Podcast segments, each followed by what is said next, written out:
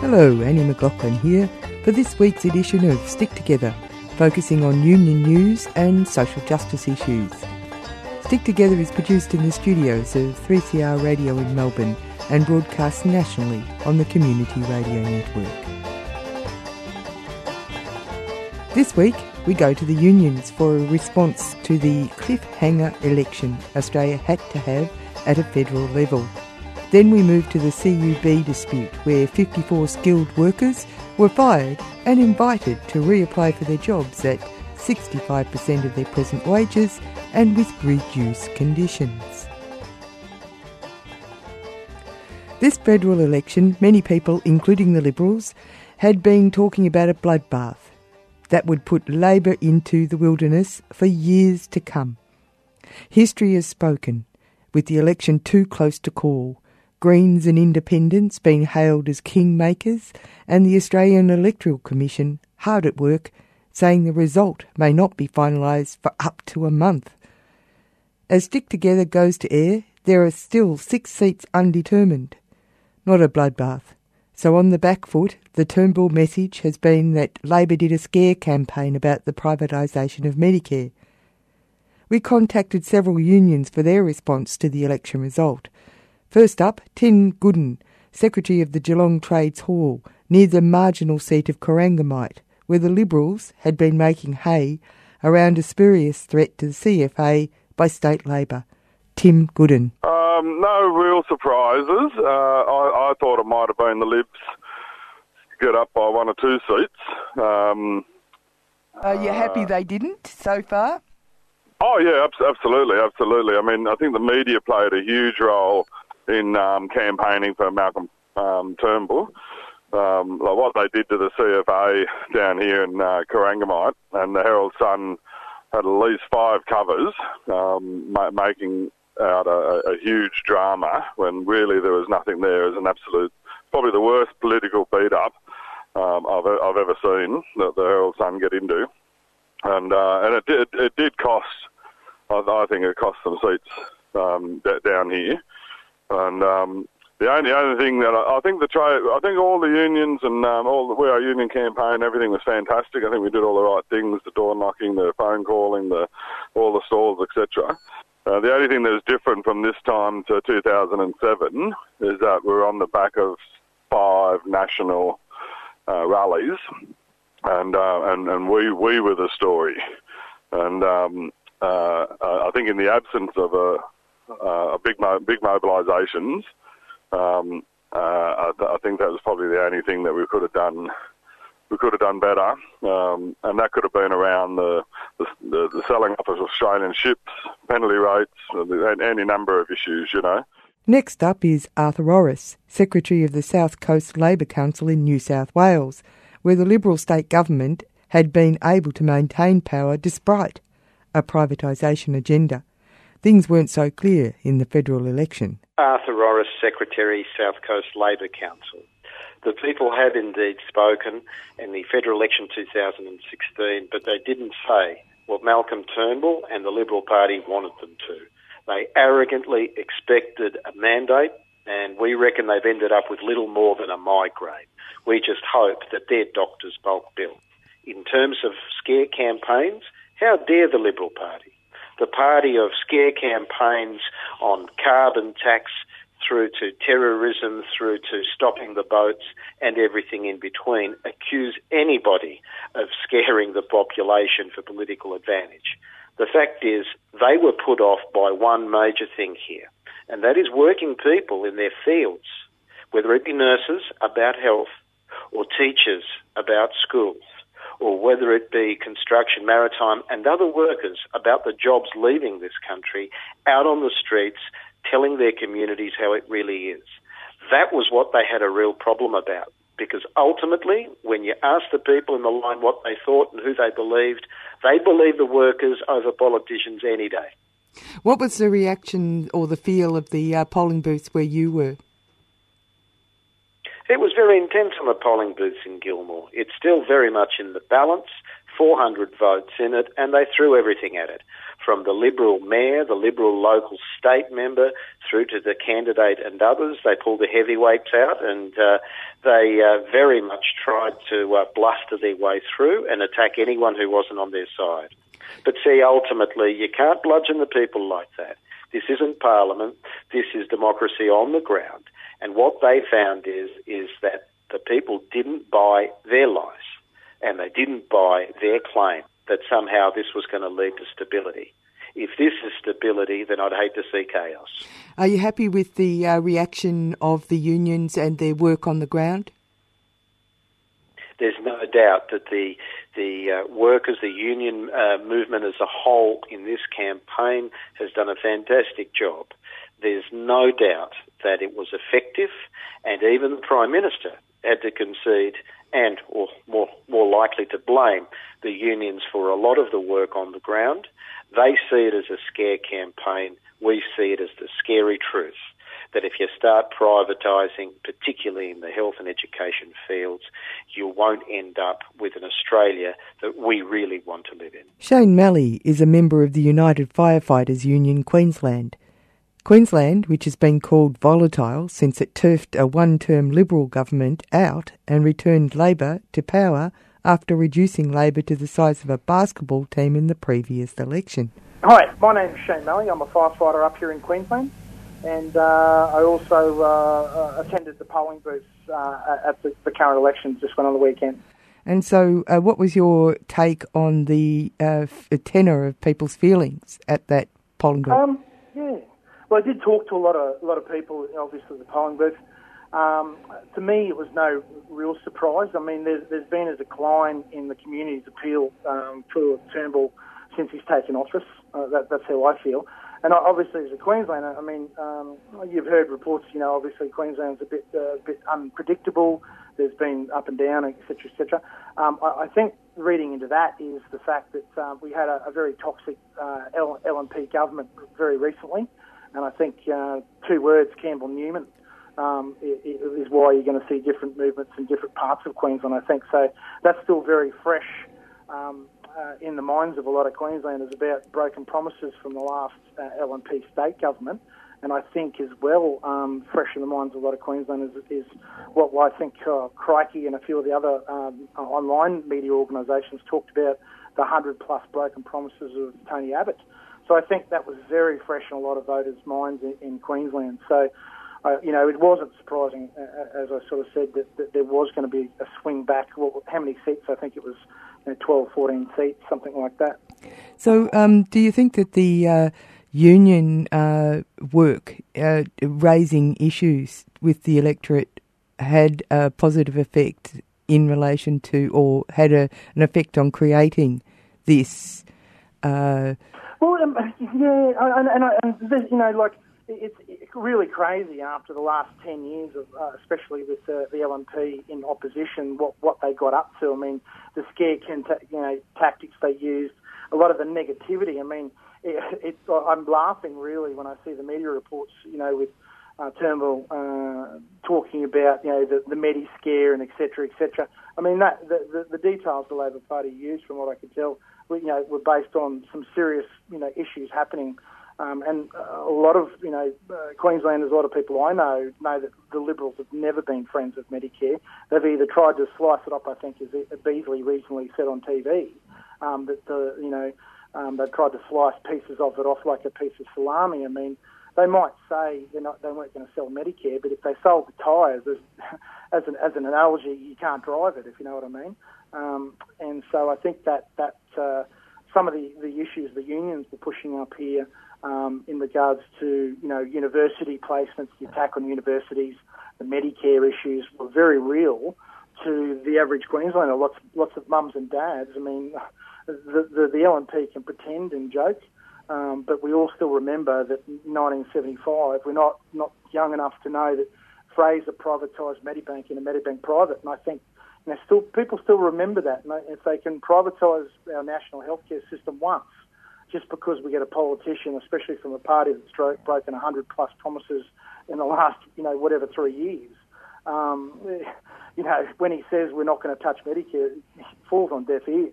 And I think that that uh, you know, was proven in a lot of the, the balloting that happened across the weekend. Next, we fielded an opinion from Jeannie Rea, National President of the National Tertiary Education Union, the NTEU. The incredibly close outcome of the federal election, I think, indicates uh, several things. One of them, which is most fortunate, is that people weren't um, sucked into Turnbull's outrageous arrogance of basically vote for us because we're the fine right of being in government.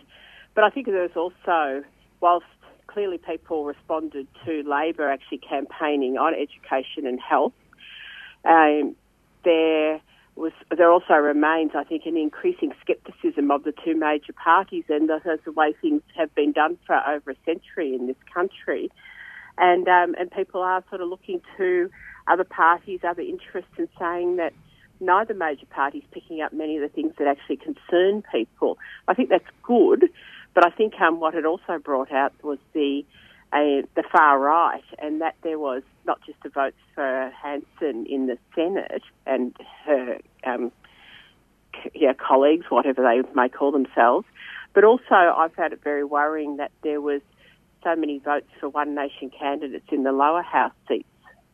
And what about the uh, reaction to uh, the NTEU's main uh, concerns?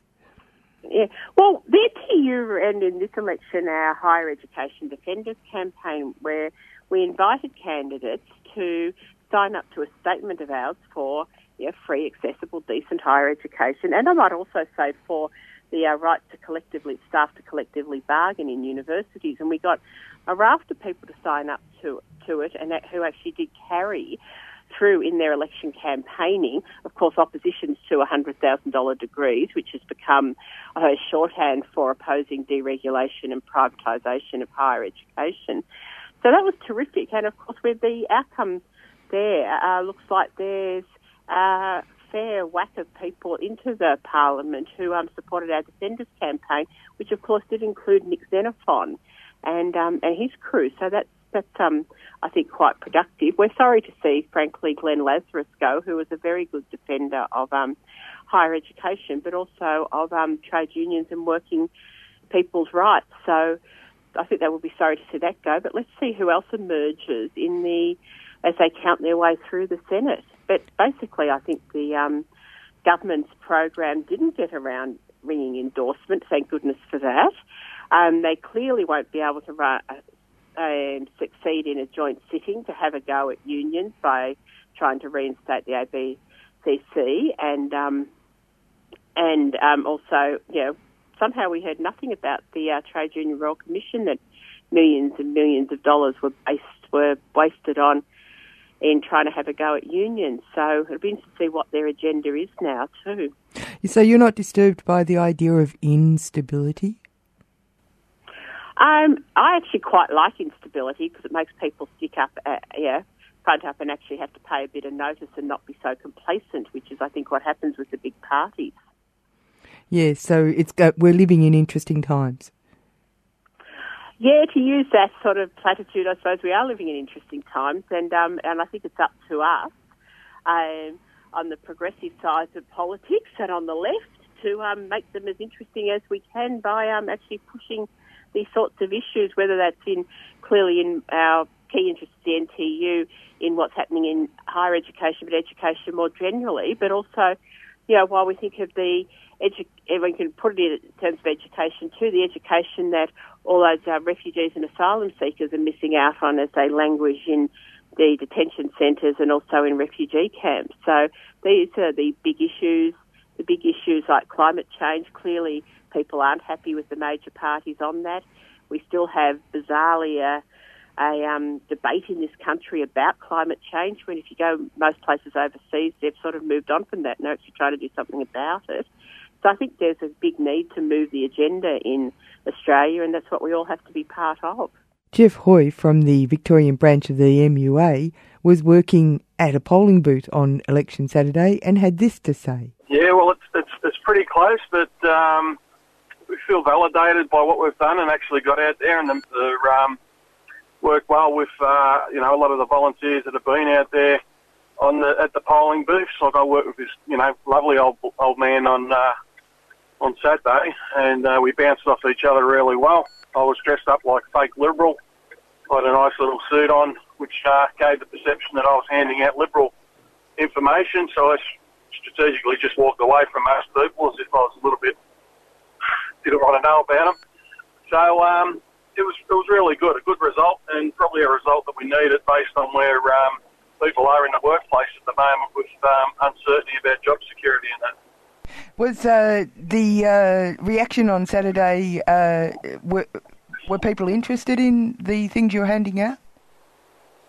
Yeah, no, look, we kind of targeted. You know, look, I'd go to the younger people, he'd go to the older people, and and it was just really good working together with a guy like that, and, and he'd get into conversation with them, and just the ones that did say that they were going to vote Liberal, he'd have, have a conversation about um, how it was going to impact on him and his missus uh, through the um, you know the hospital care type of thing, and, and just um, you know his grandchildren being able to uh, look towards maybe purchasing a house sometime in the future, which was just totally out of reach at the, at the way it is. So, so it was. Uh, look, I think we got we, we hit six o'clock and basically just thought, oh well, let's just see where it is because obviously the numbers, if you went by Sportsbet and other markets, that uh, gave an indication that it was going to be a bit of a liberal landslide. Um, the more the night went on, it just, you know, you, you just put your faith back in Australian people again. Malcolm Turnbull sulked about Labor running a scare campaign about the privatisation of Medicare. He maintains that it was a crucial decider in his near defeat at the polls. However, Annie Butler, Assistant Secretary of the federal branch of the ANMF, the Australian Nursing and Midwifery Federation, made it clear that the attacks on Medicare are real and the health system under the Liberals was ailing. Australian nurses and midwives are very pleased with the result um, in the election, even though we don't actually know the result formally. But what we've seen, we believe, is that the Australian people have put health as their top priority in this election. So they've been voting around their concerns for the cuts that, to hospital funding and for the risks to Medicare. And so um, they've sent a very clear message, we think, to all politicians, but particularly to the coalition government, to say that they're not going to put up um, with threats to the healthcare system because they want our universal healthcare system protected. Now, you don't think, your union doesn't think that it was a scare campaign, do you? Not remotely. Not remotely. There's been a lot of confusion around a number of the issues related to Medicare because so because of the there is confusion about how payments are done, which is one particular smaller uh, not that I mean to diminish it, but smaller aspect of the Medicare system in its entirety. But because of its complexity, people are, it is hard and it, it's hard for people to keep up. But what we've seen over the last three years, under two prime ministers leading a coalition government, is a systematic series of attacks on Medicare by one means or another trying to dismantle it. So it started with the co-payments and everybody saw how the community reacted. Then, so the government changed their approach and uh, as we heard in this year's federal budget, uh, said that they would continue with the freeze to Medicare rebates until 2020. Now, effectively, effectively, that is just withdrawing funds from Medicare. It's making it increasingly difficult for GPs and other health practitioners who bill Medicare to continue to run an effective service, which just means that costs will have to be forced onto consumers. We know that that means people won't go to see the doctor when they need to, they're likely to get sicker, and they're going to end up in hospitals, which at the same time have been starved, will have been starved of funds, meaning that there'll be reductions in all sorts of areas. So we don't believe for one minute, one minute that it was a scare campaign, and we've been campaigning with our members for three years to uh, let the community know about the dangers to Medicare. Now, you're also worried about the uh, I, uh, the attack on penalty rates, aren't you? Yeah, most definitely. We've got also, there's two things that we're considering in this. One is anybody, it doesn't matter who you are, anybody who works unsociable hours to continue to provide a service to the community, whatever that service is, deserves to be rewarded and compensated for having to work those hours. The second thing is that we believe that, of course, um, penalty rates for nurses and midwives and all care workers and nursing support workers, wherever they work, should be ensured that their penalty rates will be continued. And we have not received that assurance from the government. We have asked them directly, directly to tell us that they will protect penalty rates for nurses and midwives wherever they work, and they've refused to respond. So, in actual fact, your union, like you said at the beginning, are quite happy that this message is being slated home to the politicians. We're really happy. Um, and we see this as because our members have been out there on the ground talking to people all over the place, but also talking to politicians. And we've been asking politicians to commit to our issues. And where they've made commitments, we've shared that with our members. Uh, equally, where they haven't, we've also shared that with our members because we believe really strongly that issues that are important to nurses and midwives are issues that are important to the health and the well-being of Australia as a as a good and improving society. And so it's really rewarding for us to see that Australian people have got solidly behind those issues. Stick together. Yeah. Stick together. Yeah. Stick together. Stick together. Stick together. Stick together. Stick together. Stick together. Stick together. You're listening to Stick Together on Community Radio. You're listening to Stick Together, Union News and Workers' Stories. A picket in Southampton Crescent outside CUB's Abbotsford plant in Melbourne is entering its fourth week. The 32 AMWU fitters and 22 electricians, members of the ETU, had their employment in terminated at the end of June so a new contractor could bring in its own labour force on base wage rates far less than the axed enterprise agreement. At the site in Southampton Crescent, Abbotsford, we joined picketers and others at a barbecue. A sign asking, Are you next? set the tone for the picket. This guy right here.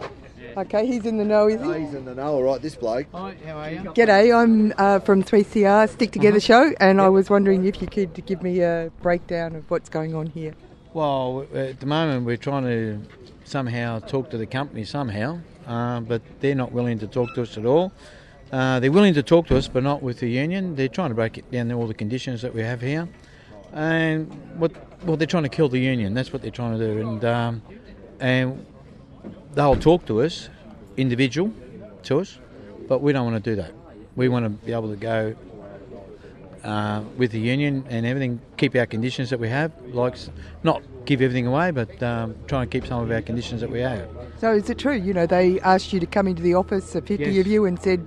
Well, they're asking us that uh, they'll talk to us if we go into the office and, and um, talk to them one-on-one and probably um, and sign up on whatever the contract that they want to put us on, which is, you know, we lose a lot as far as our conditions go. We lose a lot as far as our wages go. We hell a lot of money we lose. They just um, they to do rotating shift and everything like that. They don't want to pay us any allowances for it. Like everywhere else, you go and work, you get uh, your 30 and 15 percent loading on your on rotating shift. Here they just say no. You got they got us uh, they're giving us a, a one-off payment of thirty-five dollars. So when you break it all down, it works out to about twenty-nine dollars that we're getting, or twenty-eight dollars. That's what we're getting per hour. And then they, there's, there's a thing that if you if you work overtime or anything like that, they can go back to the EBA, the original EBA, which is nineteen dollars fifty for a fitter. And so if you're working double time, if you're getting paid double time or whatever it is, um, you're virtually working for five dollars extra than what your normal rate is. So it's not very attractive for for us. I mean, we can go and get a job elsewhere, you know, in Australia and, and get better conditions than what they're offering.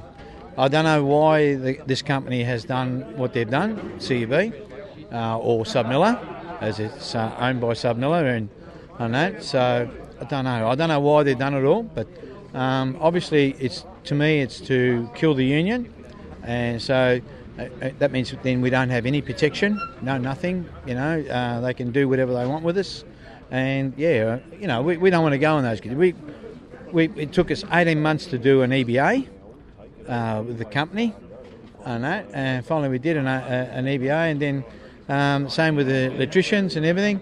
And after we've signed everything and blah blah blah, they pulled the pin. And the way they, the way we were told, it was terrible. Uh, I get a phone call at home to say, "Oh, uh, don't don't report to work tomorrow. Uh, go to uh, Best Western in uh, Kew." And that, that's where we were told. You've all been sacked. Uh, even the company I worked for, the contract that I did work for, they didn't even know that that was happening. Then they got the phone call, and we all got told what, what was happening to us, and we all got laid, uh, we all got uh, retrenched that day. We tried to uh, talk to CUB. We had two meetings, and all they wanted from us was uh, flexibility. And we said, "Well, what do you want? What is your flexibility? What are you after?" They didn't tell us that they wanted to go strip our conditions totally and um, take us, you know, back to the dark ages because that's where it's going. This is what this is all about. Can you tell me what's happened to you here? We were um, finished up, so we, uh, our contract was going to end, but they pulled us in six weeks early, um, and and terminated us on the spot. And then we were to come back and reapply with a new contractor at uh, about sixty percent less pay. And uh, no union representation. That's right. They no union. Exactly right. So, what do you think will happen for you? Oh, I haven't haven't really thought about it. I'm just doing what I think is right. That's it for Stick Together this week, and uh, thanks to all those unionists who shared their opinions of the federal election and to the picketers down at the CUB site. They encourage you to go down and help them. They are picketing from 6am to 6pm each day in Southampton Crescent, Abbotsford, Melbourne, if you happen to be around. They'd very much appreciate the support. Stick Together is produced at 3CR Studios in Melbourne and broadcast nationally on the Community Radio Network. The podcast is available at 3cr.org.au and you can contact the producers of the show at sticktogether3cr at gmail.com or by calling 039419 8377. My name's Annie McLaughlin. Catch you next time.